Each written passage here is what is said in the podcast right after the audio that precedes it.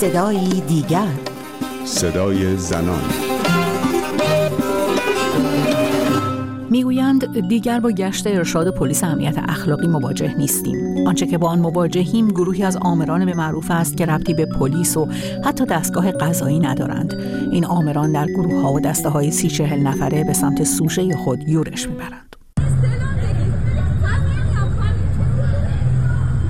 پیشا خیابون سی و سوم امروز روز 23 تیر ماست این صدای جیغ کشیدن زنی است در برابر حمله زنی دیگر که به زور می‌خواهد او را به سوی اتومبیلی بکشاند. تلاشی که نمی‌دانیم به چه سرانجامی می‌رسد. اما باقی بگیر و ببندها این گونه بی سرانجام نبوده است. در یک پرونده زنی به جرم عدم رعایت حجاب موقع رانندگی و تحت عنوان مجازات تکمیلی به شستن میت به مدت یک ماه در قصالخانه تهران محکوم شد. در پرونده دیگری یک پزشک زن به دلیل عدم رعایت حجاب در زمان رانندگی به محرومیت دو ساله از اشتغال به حرفه پزشکی در مراکز درمانی دولتی و نظافت بیمارستان محکوم شد. باز هم عنوان مجازات تکمیلی. در پرونده دیگر یک هنرپیشه زن به دلیل بیهجابی به عنوان مجازات تکمیلی محکوم شد به اینکه با مراجعه به مراکز رسمی روانشناسی نسبت به درمان بیماری شخصیت ضد اجتماعی اقدام و گواهی سلامت خود را در پایان دوره درمان ارائه کند.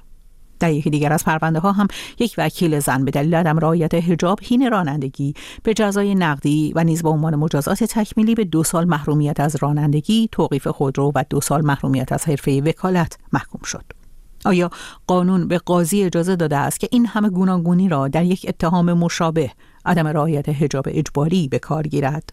پگاه بنی هاشمی پژوهشگر ارشد حقوق در دانشگاه شیکاگو پاسخ می‌دهد. اینکه در احکام مختلف در محکومیت های مربوط به بیهجابی مجازات های تکمیلی گوناگونی صادر شده باشه از طرف قضات این مسئله خلاف قانون نیست برای که قانونگذار در این رابطه دست قاضی رو باز گذاشته. اما مسئله که اینجا می‌تونیم سوال بکنیم این هستش که این مجازات های تکمیلی آیا به جهت بازپروری محکومین صادر شده یا به عنوان تحقیر محکومین و تحقیر مشاقلی که از به زعم قضات ممکنه مشاقل هستی محسوب بشن. نکته که الان در احکام مربوط به بیهجابی واکنش افکار عمومی رو برانگیخته نوع نگاهی هستش که حکومت نسبت به این مسئله داره. در جایی هستیم در نقطه از تاریخ به سر می‌بریم که در هشت نه ماه گذشته بسیاری از زنان از قشر محجبه و غیر محجبه تلاش کردند که مسئله حق پوشش زنان رو نشون بدن و به رسمیت بشناسن. به این جهت میگم حتی زنان محجبه که بسیاری بیانیه دادن و صحبت از این کردن که در واقع سختگیری هایی که و برخورد هایی که حکومت می‌کنه حتی به نوعی بی احترامی هستش به زنانی که اعتقاد به حجاب دارن. بنابراین در این برهه تاریخی بعد از گذروندن اینکه صدها نفر جان خودشون رو از دست دادن و به نوعی می‌تونیم بگیم جامعه ایرانی جامعه ملتهب و در یک شرایط بحرانی هست حالا می‌بینیم که یک سری از احکام با مد نظر قرار دادن در واقع مجازات های تکمیلی که هیچ تناسبی نه با شخصیت فرد محکوم داره و نه هیچ تناسبی با نوع جرم صورت گرفته. اگر صحبت از این میشه که شخصی باید بره و در خونه به شستن میت بپردازه این واکنش جامعه به این نحو هستش که اگر کسی دنبال حق پوشش خود هست پس بنابراین باید این مسئله تحقیرآمیز هم براش اتفاق بیفته. برای اینکه در این مجازات تکمیلی دقیقا چه سودی نهفته است که قاضی در پس اون خواستار یه همچین مسئله شده. خود مجازات تکمیلی به خودی خود یک نوع در واقع هنر قانونگذار هست که در اختیار قضات قرار داده برای اینکه در مواقع لزوم به جای استفاده از مجازات های اصلی که می‌تونه مثلا مجازات های مالی باشه یا مجازات حبس باشه یا شلاق باشه یا حتی سختتر از اون تبعید و اعدام باشه دست به صادر کردن مجازات های تکمیلی بزنه به جهت بازپروری و برگردوندن فرصت دوباره دادن به یک فرد محکوم در این رابطه است. به طور مثال اگر کسی به هر دلیلی مثلا در محیط دانشگاهی یا در محیط مدرسه به هر دلیلی یه اهانت هایی می‌کنه یا یک سرپیچی هایی می‌کنه در یک مجازات تکمیلی قاضی می‌تونه توصیه بکنه که این فرد زمان بیشتری رو در میان مسائل فرهنگی و محیط های فرهنگی و آموزشی بگذرونه. برای اینکه این رابطه در واقع آشتی دادن فرد با اون جرم صورت گرفته بهتر صورت بگیره. اما در مورد خاص مسئله بیهجابی می‌تونیم بگیم که به نوعی به نظر می‌رسه که این احکام در صدد تحقیر افرادی هستش که می‌خوان مسئله حق پوشش و بیهجابی رو دنبال بکنن و از طرف دیگری در واقع مشاغل و افرادی هستن که قضات اونها رو محکوم کرده. هم این واکنش برانگیخته میشه که آیا در واقع رفتگری یا جارو زدن یا در واقع در خانه کار کردن به نوعی مجازات آیا کسانی که دارن به, به این شغلهای شریف می‌پردازن آیا در واقع به یک نوعی محکوم به گذراندن مشاغل سخت از این نظر هستند صدور این احکام و تلاش برای استفاده از مجازات تکمیلی برای اجبار زنان به حجاب مورد تایید جمهوری اسلامی در حالی است که از همان اولین روزهای پیروزی انقلاب اسلامی پوشش برای زنان اجباری شد و زنان موظف شدند در همه مقاطع تحصیلی و در همه فعالیت‌های اجتماعی خود از این قانون تبعیت کنند. اما حالا دبیر کارگروه آسیب‌های اجتماعی معاونت زنان و خانوادی ریاست جمهوری می‌گوید بر اساس نتایج یک پژوهش عمده زنانی که در یک نافرمانی مدنی از قانون حجاب تبعیت نمی کنند متولد پس از انقلاب و تربیت شده در سیستم آموزشی جمهوری اسلامی هستند.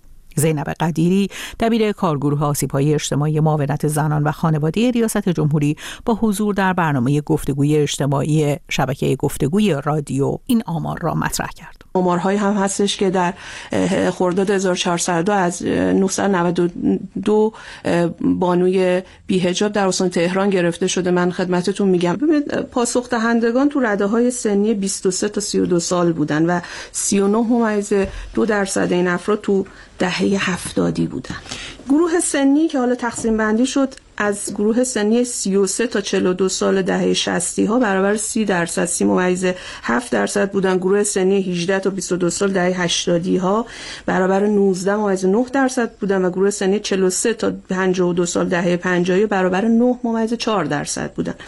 و گروه سنی 53 تا 62 سال دهه 40 ها برابر 8 درصد رتبه بندی شدن. جمهوری اسلامی در کنار تلاش برای تسلط بر زنان از طریق اجبار به حجاب از همه ابزارهای خود برای خانه نشاندن زنان و ترغیب آنان به فرزندآوری استفاده کرده است. تلاشی برای انقیاد هرچه بیشتر زنان.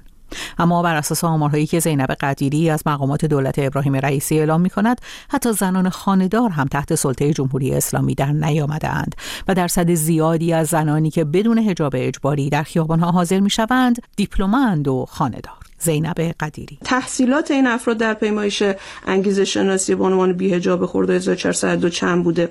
بیشترین درصد پاسخگویی در این افراد 37 دو درصد مدرک دیپلم داشتن و تحصیلات کارشناسی 32 از یک درصد بوده و فوق دیپلمشون 18 از یک درصد و کارشناس ارشد 9 از 4 و دکترا یک ممیز 8 درصد و زیر دیپلم یک ممیز 4 درصد بودن. شغل این افراد 24 ممیز 9 درصد زنان خانه‌دار بودن و دانشجویانشون 25 ممیز یک و شاغلین آزاد 19 ممیز 3 کارمندان 14 ممیز 3 بیکارها 4 ممیز یک معلمان یک درصد اساتید 8 دهم درصد پشت کنکوریا 4 دهم درصد و بازنشسته ها یک دهم درصد بودن و وضعیت تأهل 46 ممیز 6 درصد این افراد که بیهجاب بودن مجرد بودن. و 42 ممیز 8 درصد متأهل بودن و 8 ممیز 7 درصد طلاق گرفته و یک ممیز 9 درصد همسرشون فوت شده بود. شاید انتشار آماری از این دست سبب شده تا فرد یا افرادی نهاد یا نهادهایی ویدیوهایی را در شبکه های اجتماعی منتشر کنند که در آن رسما زنان را به تجاوز تهدید کنند. در این ویدیو که در آن تصویر زنان بدون حجاب به نمایش گذاشته می شود اتفاقا صدای مردی که تهدید می کند تغییر کرده. تا هویتش آشکار نشود.